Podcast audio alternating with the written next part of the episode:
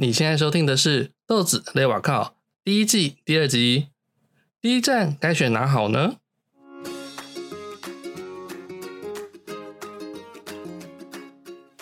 ？Hello， 我是豆子，我是一位外语领队，同时也曾在澳洲打工度假和念书接近4年的时间。在第一季的节目中，我会分享一些在澳洲打工和生活的资讯，我想不管对正要去澳洲或人已经在澳洲的你，都会很有帮助哦。准备好了吗？那我们开始咯。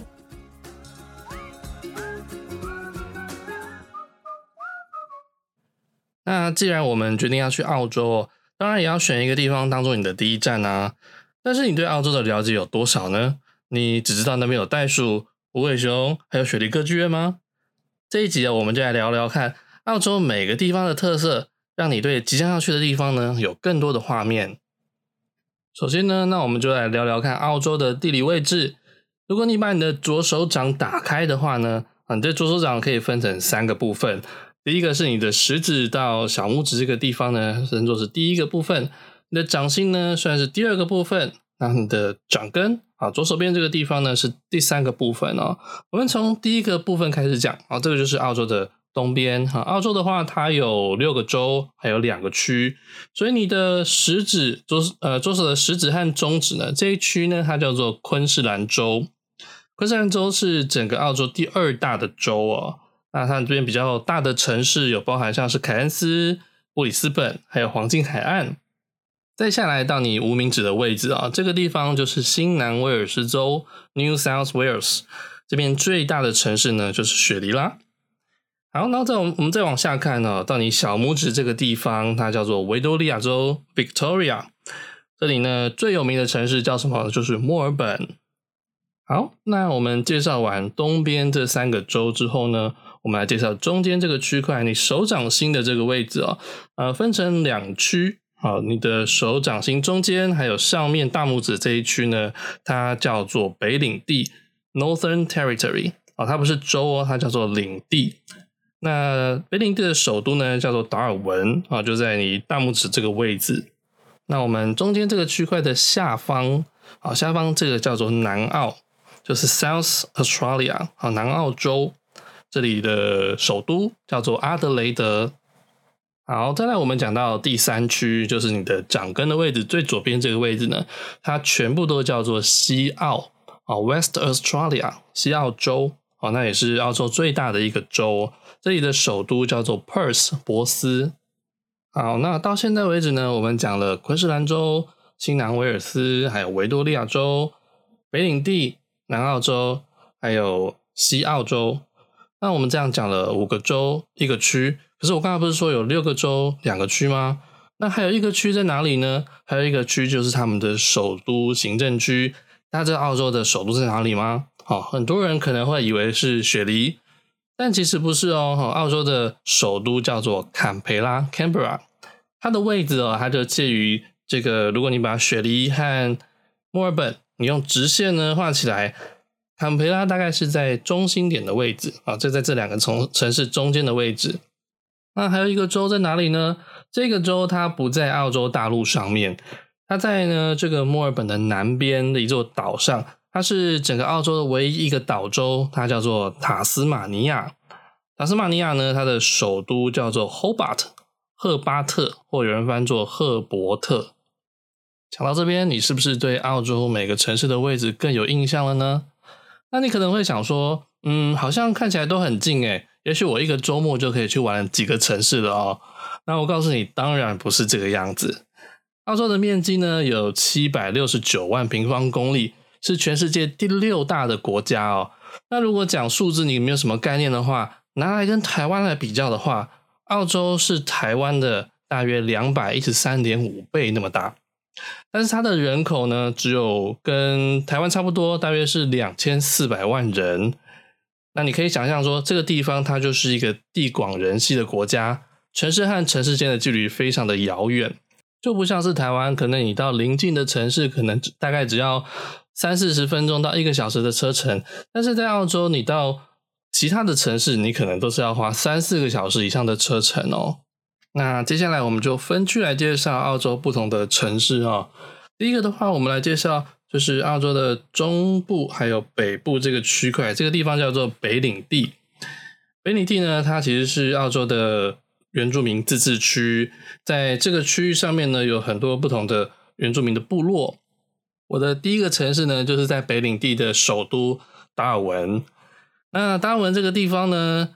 它在二战的时期，它其实是澳洲的一个军事基地。那它曾经有被日军攻占过一段时间哦，但是后来呢，澳洲的军队从欧洲调回来之后，才慢慢的把日本给赶跑。如果你有看过电影《澳大利亚》，就是休杰克曼还有尼可基曼演的那一部呢，它其实就是在讲二战时期这个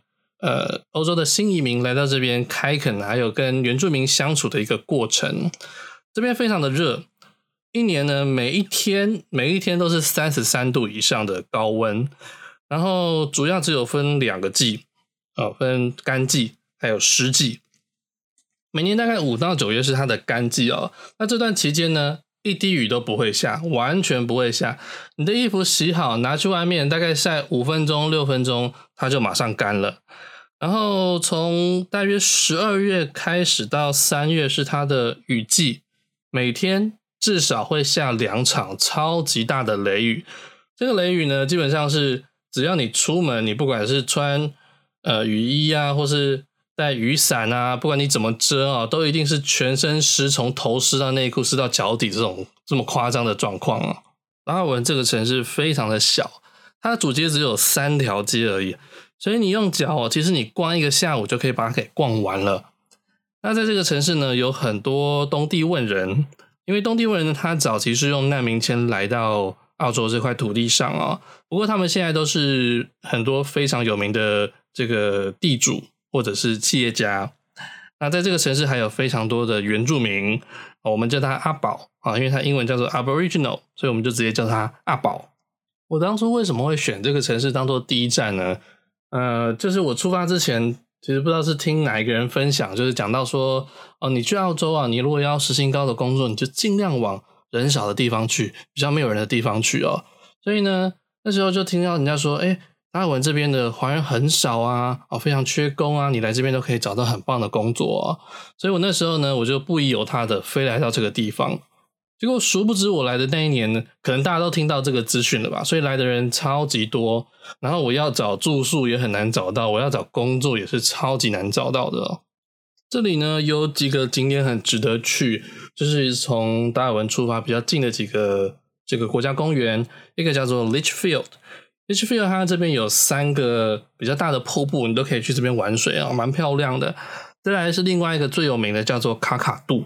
就是北领地很有名的一个国家公园，它有3个台湾那么大的一个地方，基本上你去大概都是要露营，然后去待个2天或3天其实还蛮有趣的，很原始的一个地方，有鳄鱼那有各种这种爬虫类的这种地方那在达尔文这边可以找到哪些工作呢？达尔文它这边算是一个开发中的城市所以它的建筑业非常的发达。你如果会跟建筑相关的一些技能像是电工焊工水电土木等等的在这边就会非常的吃香。像我当时有几个室友呢，他们就是因为有这个建筑师的学历，所以他们得到了澳洲的技术移民，留在澳洲这个地方所以他这边有很多建筑业的或是工地的工作可以做。然后再来房屋的话，它的门槛也比较低一点这边房屋很多都是华人在做的因为你到大城市的话，很多其实他们都是包给外国人，在这边我觉得华人比较容易介入这个市场再来一个是餐厅，我觉得这边的餐厅还蛮可能用亚洲人的那我在想原因可能是来这边的白人大部分都去做建筑业工地这些工作，因为他的薪水比较高嘛，所以他餐厅这个产业就比较缺人做，所以你在这边还蛮容易找得到餐厅的工作。像我第一份工作也是在餐厅里面当 kitchen hand， 就洗碗工，然后后来还有机会去做到那个他们的 convention center， 就是会议中心里面的服务生。那我对达尔文的感想呢，就是这个地方超级无聊因为在这边城市真的很小所以你也没有什么娱乐可言，然后生活圈就比较固定一点但是相对来说它也是一个存钱的好地方，因为你没有什么地方可以花钱。然后还有就是阿宝很臭好的，因为原住民很不爱洗澡，所以你如果坐公车然后有一个原住民上来，你真的是哇觉得哦真香啊对，那我在达尔文留了大概快1年的时间哦，我后来想想其实我应该早早就离开这里，因为这里真的很不适合我，那我蛮不喜欢的，但是也有喜欢这边的朋友，他们一待就是1-2年的时间，甚至整个打工度假2年都待在这个地方，然后还有后来移民就是住在达尔文这个地方的哦。所以我觉得一个城市没有绝对的好或不好，只有这个城市适不适合你而已。再来我们讲讲昆士兰州。昆士兰州呢是澳洲第2大的州哦，它的人口呢在澳洲是排名第3多，大约有500万的人口，占总人口的大约 20%。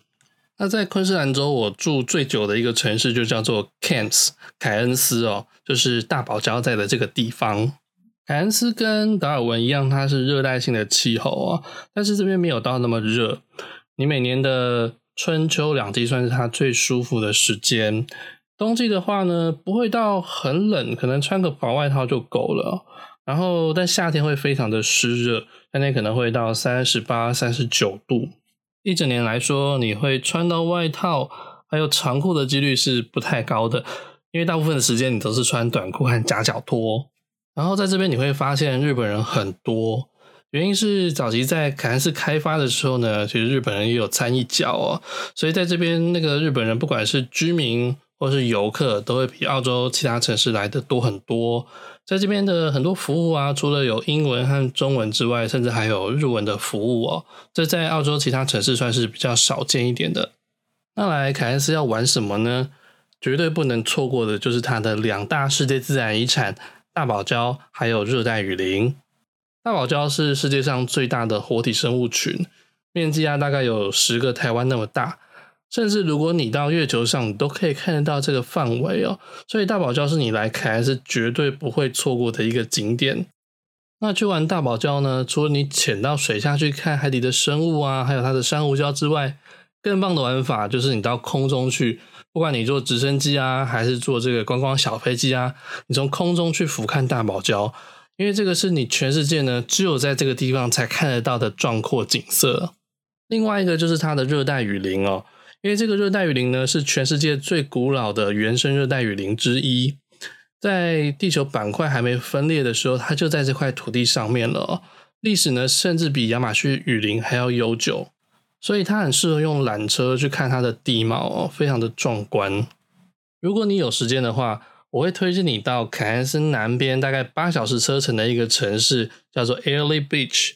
从这边呢你可以出海到圣灵群岛，圣灵群岛上呢有一个非常厉害的沙滩叫做 White Sunday Beach， 它被澳洲人评选是全澳洲最漂亮的一个沙滩，它的沙呢就像是奶粉一样非常的细致而且洁白哦，然后海水呢又非常的清透，所以在这边拍照真的是绝美。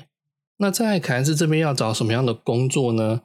凯恩斯它是一个以观光旅游为主的小镇，所以在这边要找的工作最主要就是旅游业啦。像我在凯恩斯待了大概2年的时间，我做的工作就是华语导游，那我带的主要是大陆客为主。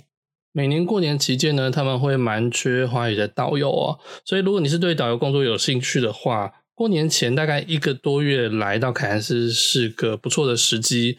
但是现在这几年的话他们政策有一些变动，所以要当导游好像也不是那么容易的事情咯。当然除了导游之外啊，你也可以试试看旅行社的工作人员，或者是餐厅旅馆的工作人员，甚至如果你有潜水教练的执照的话呢，你也不妨去偷偷看，因为这边的机会还蛮多的哦。那讲完凯恩斯，我们来讲讲昆士兰州另外2个大城市布里斯本还有黄金海岸。这2个城市呢其实就相距1个小时的车程而已。布里斯本主要是以经济和政治为主的一个城市哦，所以它的景点呢相对来说就没有那么多，不过它在市区的这个 South Bank 南岸公园算是很值得去看的一个景点哦。黄金海岸的话就是他们休闲度假的一个地方哦，这里有几10公里的海岸线非常的漂亮，如果你来这边玩的话，你可以选择住高一点楼层的假日酒店，因为它的风景呢是很棒的哦。黄金海岸这边呢也有很多的主题乐园，像是天堂农庄啊、Dreamland 啊 Wet and Wild 啊、哦、还有这个华纳的 Movie World 啊，还有很多主题公园你可以去玩。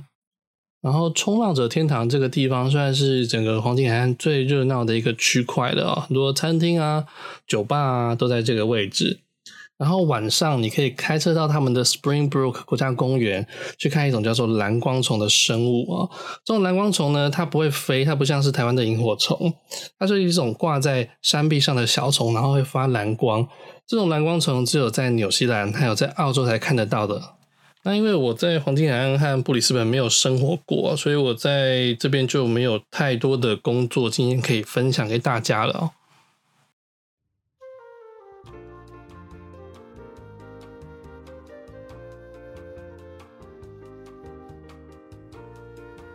我们也有脸书社团咯，只要在 Facebook 上搜寻豆子陪瓦靠，加入4名社团后就可以看到节目的最新动态，也可以留下你想问的问题和对节目的建议哦。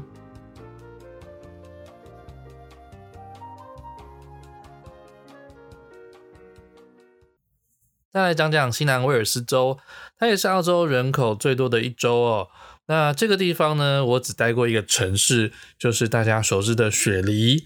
我在这边呢，大概待了快1个月的时间哦。那雪梨这个地方景点非常的多啊，好像是人家说的雪梨三宝：雪梨歌剧院、雪梨大桥，还有雪梨塔啊，号称雪梨三宝哦。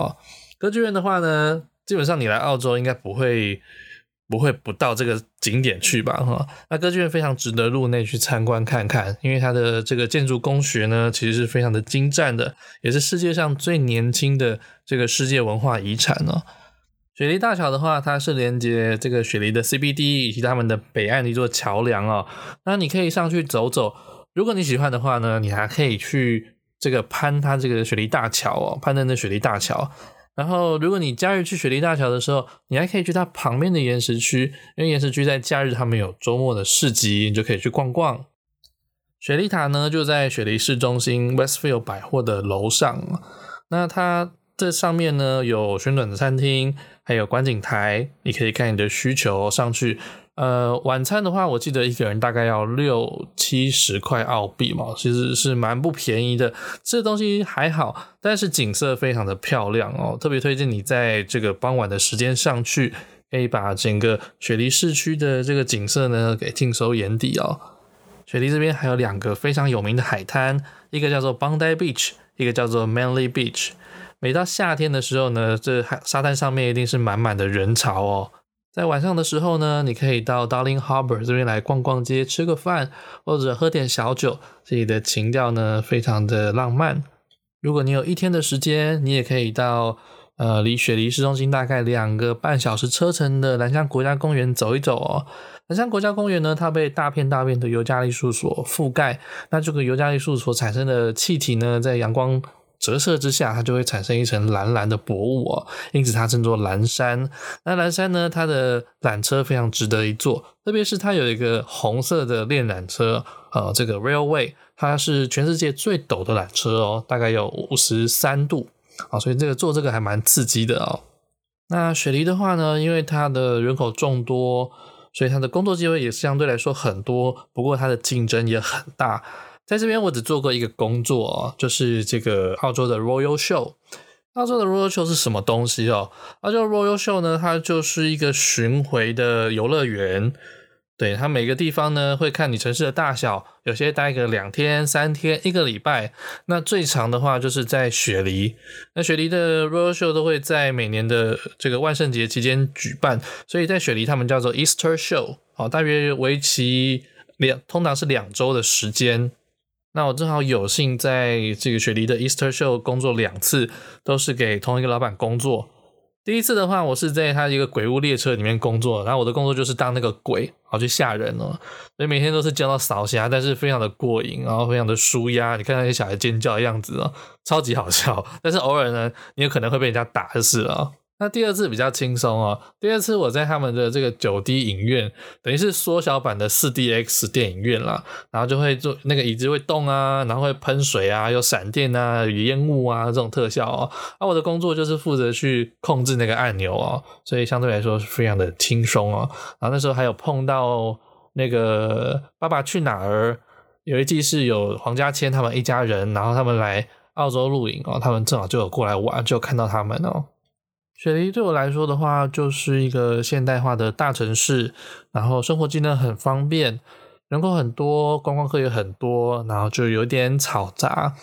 那我本身不是爱大城市的一个人哦，我不喜欢被那个大楼包围的感觉，所以雪梨这边我就没有待得很久哦，但是还是很值得一看，就是你来澳洲呢，基本上一定会来的地方啦。再来维多利亚州，它是澳洲呢最小的州，不过它人口就是整个澳洲的第二多。这里我也只去过一个城市，它叫做墨尔本。墨尔本呢，我没有在这边定居，那我主要都是来这边玩。墨尔本的话，其实我还蛮喜欢的啊，因为它几个景点呢，像是它有名的就是去看这个小企鹅，去菲利普岛看这个世界上最小的蓝背企鹅哦。每天他们都会在傍晚日落之后呢，从海岸上归来，然后回到他们的家去啊，你就可以看到整个小企鹅从海上游上岸，然后回到家的过程哦，非常非常的可爱，很值得一去哦。然后还有坐他们的蒸汽火车啊，还有去它的酒庄。特别是我去到一个酒庄叫做 Domaine Chandon， 那它是那个 LV 集团他们开的一个酒庄哦，它的特色呢就是它在这边呢是全世界独卖一个红酒的香槟，然后它的酒庄里面也很漂亮，很值得你去看一看。那说到澳洲的景点的话呢，你会记得的除了雪梨的歌剧院、大堡礁，还有一个你不会错过的就是大洋路啦。大洋路的话就可以从墨尔本这边开车过去哦，大概通常会需要花1到2天的时间，看你要当天来回还是住一个晚上哦。当然当天来回会非常的累，因为它一整天光开车的时间大概就要8到9个小时那么长哦。那大洋路它最著名的就是它的海岸线哦，因为它海岸线的这个景观非常的壮丽，很多汽车广告呢都是在这边拍的哦。虽然我们台湾人过去，你可能会觉得，这边好像到了那个苏花公路的那种感觉，就是花东海岸线的感觉啊。但是它到终点的地方，让你看到它最后面几个景点，十二门徒岩啦，然后这个伦敦吊桥啊、阿德峡湾这个地方哦，这景色也是非常的特殊。你会赞叹这个大自然的鬼斧神工哦。那说到墨尔本这边比较有趣的工作，我想到一个呢，就是雪山的工作。墨尔本这边有一个雪山叫做 mount buller 哦，每年在滑雪季的时候，就是他们冬天的时候呢，大概在滑雪季开始的2个月前，他们就会在网站上面公布他们这一次要找的工作人员有哪些，那你就可以偷偷看履历。有时候是做餐厅，有时候是房务，有时候是在雪场工作。那好处呢，就是你住在上面，偶尔你放假的时候呢，你就可以去滑雪啊。因为在澳洲的话，滑雪的费用其实也是蛮高的哦。那你在这边你就可以省了不少钱，而且又是一个很有趣的工作体验。当然那个雪山的工作不是只有在墨尔本这边才有，你在新南威尔士州它也有其他几个雪山哦，你都可以去偷偷看，如果你对这个有兴趣的话。墨尔本是我在澳洲蛮喜欢的一个城市哦，不管是它城市的整个调性啊，然后它的艺术感啊，因为你走在市区的街上，常常都会看到很多街头艺人在表演啊，然后在作画啊，或甚至这个涂鸦都很有艺术感哦，会有一种好像到欧洲的这种感觉。然后特别在春啊秋天的时候呢，它的这个气候是非常的舒服，然后它比较干燥一点，我很喜欢这个城市的步调哦。然后还有一点就是墨尔本是澳洲著名的咖啡之都，墨尔本人说一般人血管里面流的是血液，但我们墨尔本人血管里面流的是咖啡，他们早上第一杯喝的不是水就是咖啡哦。在这边你会看到很多很有特色的咖啡店哦，你都可以去试看看。澳洲的咖啡跟在台湾喝起来真的蛮不一样哦，而且呢，你可以点到一种叫做 flat white， 这是在澳洲独有的一种咖啡哦。再来我要讲的是西澳。西澳呢是澳洲最大的一个州哦，占整体面积的1/3，包含3大沙漠区，不过它的人口只占澳洲的大约1/10哦，大约是200万人左右。那它的首都 Pers 珀斯哦，就是我在澳洲最喜欢的一个城市哦。这个城市呢不会很大，如果你跟雪梨墨尔本比起来的话哦，那它被 Swan River 围绕着。在这个城市的话呢，它有蛮多印尼还有新马的移民住在这个地方。那在这边呢也有很多很棒的沙滩，我特别喜欢的一个叫做 Cottesloe Beach。 那这个海滩它上面有一个建筑物，它是一间餐厅哦。那每天到傍晚的时候，你到它的堤防上面去，往海滩这边一拍，哇，真的是美到翻掉啊！我有连续4年的10月，我都回到这边拍一样的照片哦，是个很有趣的体验哦，我特别喜欢这个地方。在周末的时候呢，你可以到 Fremantle 这个海港的小镇哦，因为在周末的时候，这边会有一个室内的周末市集，那人潮就会蛮多的，会很热闹。从 Fremantle 呢，还可以坐船到一个小岛上哦，这个小岛叫做 Rottnest Island。Rottnest Island 呢，你可能没有听过，但是你可能听过澳洲的微笑袋鼠哦，它就是在只有这个岛上呢才有的一种生物，它叫做 Quokka 哦，它是一种短尾的袋鼠，身形呢大概就像一只公鸡一样大哦，然后胖胖小小的，然后看起来很像在笑一样哦，所以大家称它叫做微笑袋鼠，只有在这座岛上才看得到。那你在这个岛上呢，你可以选择用公车来环岛啊，或者是你租脚踏车来环岛啊。那它有好几个路线，如果你平常没有骑脚踏车的习惯的话呢，我建议你选最短那个路线就好了哦，因为它的上面的路呢都是上上下下的坡，骑起来会非常的累啊，所以我真的是建议你骑最短的那个路线就好了。来 Pers 的话呢，我非常建议你至少要做一趟 road trip， 不管你是要往北或是往南走哦。往北的话呢，比较近一点有像 Lancelin 这个沙漠啊，你可以在这边滑沙。然后再往北边走一点的话呢，它有一个叫做 Pinnacle 尖峰石阵的地方，那这里有很多很奇特造型的石柱在这个区域哦。那往南的话呢，会到 Busiton 这个小镇，它有一个全澳洲最长的长堤，像宫崎骏呢，他在那个《神隐少女》里面海上列车的这个构想就是从这边出来的哦。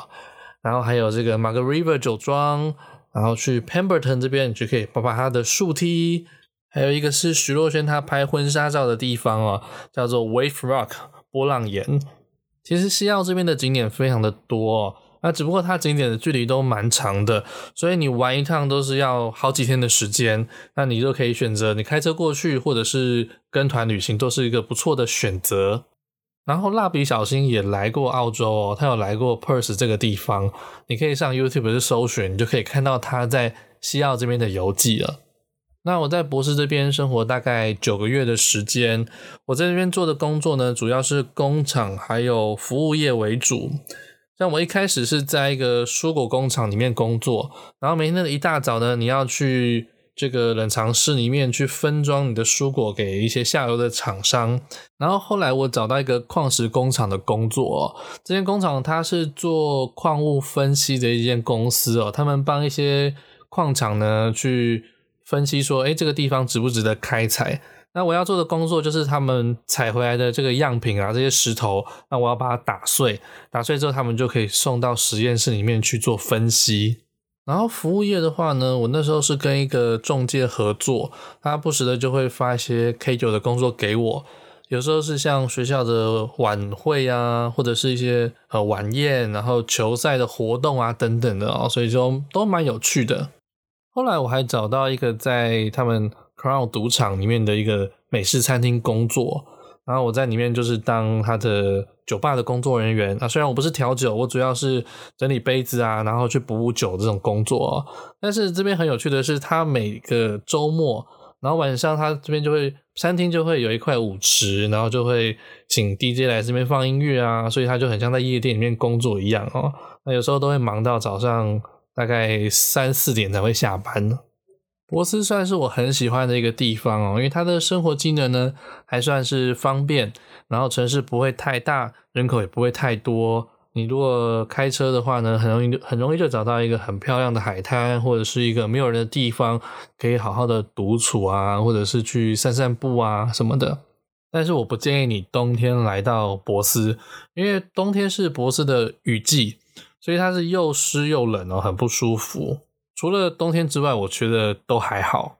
然后西澳的话呢，我要补充一点，就是它的西北边这个地方了，到 port Helen 这个地方了。它这一块呢，西北澳其实它主要是澳洲的矿区，所以这边会比较没有人烟一点，但是它这边也是有工作的哦，很多矿场的，比如说 housekeeping 打扫啊，或者是加油站啊、超市啊。餐厅啊等等，他们都会需要一些工人，需要一些员工。那在这边开的时薪都蛮高的，至少我听过的都是25块，时薪25块以上。如果你兼两份工，基本上一个礼拜周薪一定是破千的哦。但是你在这边生活，你就是要耐得住寂寞哦，因为这边呢相对来说就会很荒芜。如果你有兴趣的话呢，你也可以到这边挑战看看。那接下来呢，我要讲3个我没有去过的区域哦。一个呢是南澳，南澳是澳洲6大洲里面第4大洲，然后它整个州呢大概有 50% 以上都是牧地哦，然后它是唯一一个在澳大利亚大陆上面呢跟所有州都有连接的一个州。然后南澳的首都叫做阿德雷德，早期来到澳洲的开拓者呢，很多都是从英国过来的流放犯啊，例如说雪梨啊、墨尔本啊，都是这样子的啊。但是阿德雷德它不是哦，它是由自由民开拓的一个城市，而非囚犯。那我听过这个区域比较有趣的工作就是肉场，蛮多鸡肉啊、牛肉厂都分布在这个地方的哦。如果你不怕血也不怕臭的话呢，你也可以试试看在肉场工作，薪水其实都蛮高的，但相对来说它非常的累。那我在肉场工作的朋友呢，他们基本上就是如果你在鸡肉场工作呢，他就会很长一段时间不吃鸡，然后在牛肉场工作的话就会很长一段时间不吃牛，因为你看到这些肉呢，你看到都怕了哦。再来第2个我没有去过的地方叫做坎培拉，就是它的首都啊。这个地方我完全没有去过。那据听说呢是一个比较人烟稀少的城市，但是蛮漂亮的。然后在坎培拉的话，它坎培拉大学是很有名的，也是世界5大的大学之一哦。所以有些留学生会选择在这个地方读书。再来第3个我没有去过的地方叫做塔斯马尼亚。那它是澳洲唯一的一个岛州哦。这个地方呢，它首都这个赫巴特呢，听说是宫崎骏魔女宅急便的一个发想地哦。那如果你到了之后，也许你会看出来一点端倪了。听说塔斯马尼亚的风光很像纽西兰一样，所以它被称作是小纽西兰。那我有朋友来过这边采过蓝莓还有樱桃。樱桃的话，我听说是收入是比较高的一个工作啦，如果你的动作够快的话呢，周薪好像可以到1000块以上，这在农场工作里面算是收入非常高的哦。好啦，讲了那么多呢，你现在对澳洲有没有更深的印象呢？当然啦，第一站除了个人喜好之外呢，你也可以想想看很多其他的原因啊，例如说它交通的方便性，像目前你从台湾到澳洲有直飞的点呢，只有雪梨、墨尔本还有布里斯本而已哦。那你要到其他城市的话，至少都要转机1次以上。另外，气候也是你应该考量的因素之一哦。澳洲它位于南半球，所以它的季节跟北半球的台湾是完全相反过来的。像我们台湾7、8月的夏天呢，在澳洲就是最冷的冬天，而台湾12月呢，冷飕飕的圣诞节，在澳洲的圣诞老人他们是穿着短裤和夹脚拖的哦。所以如果你怕冷，或是你不喜欢大热天的话呢，记得去你适合的地方住。那这就是今天要跟大家分享的内容啦，希望今天的资讯有帮到你哦。然后也欢迎你到脸书的社团都是类瓦靠，提出你对节目的看法或是想问的问题，也请你到 iTune Store 上评分和订阅，让更多人能够知道这个节目。最后祝你澳洲之行一切平安顺利，拜拜。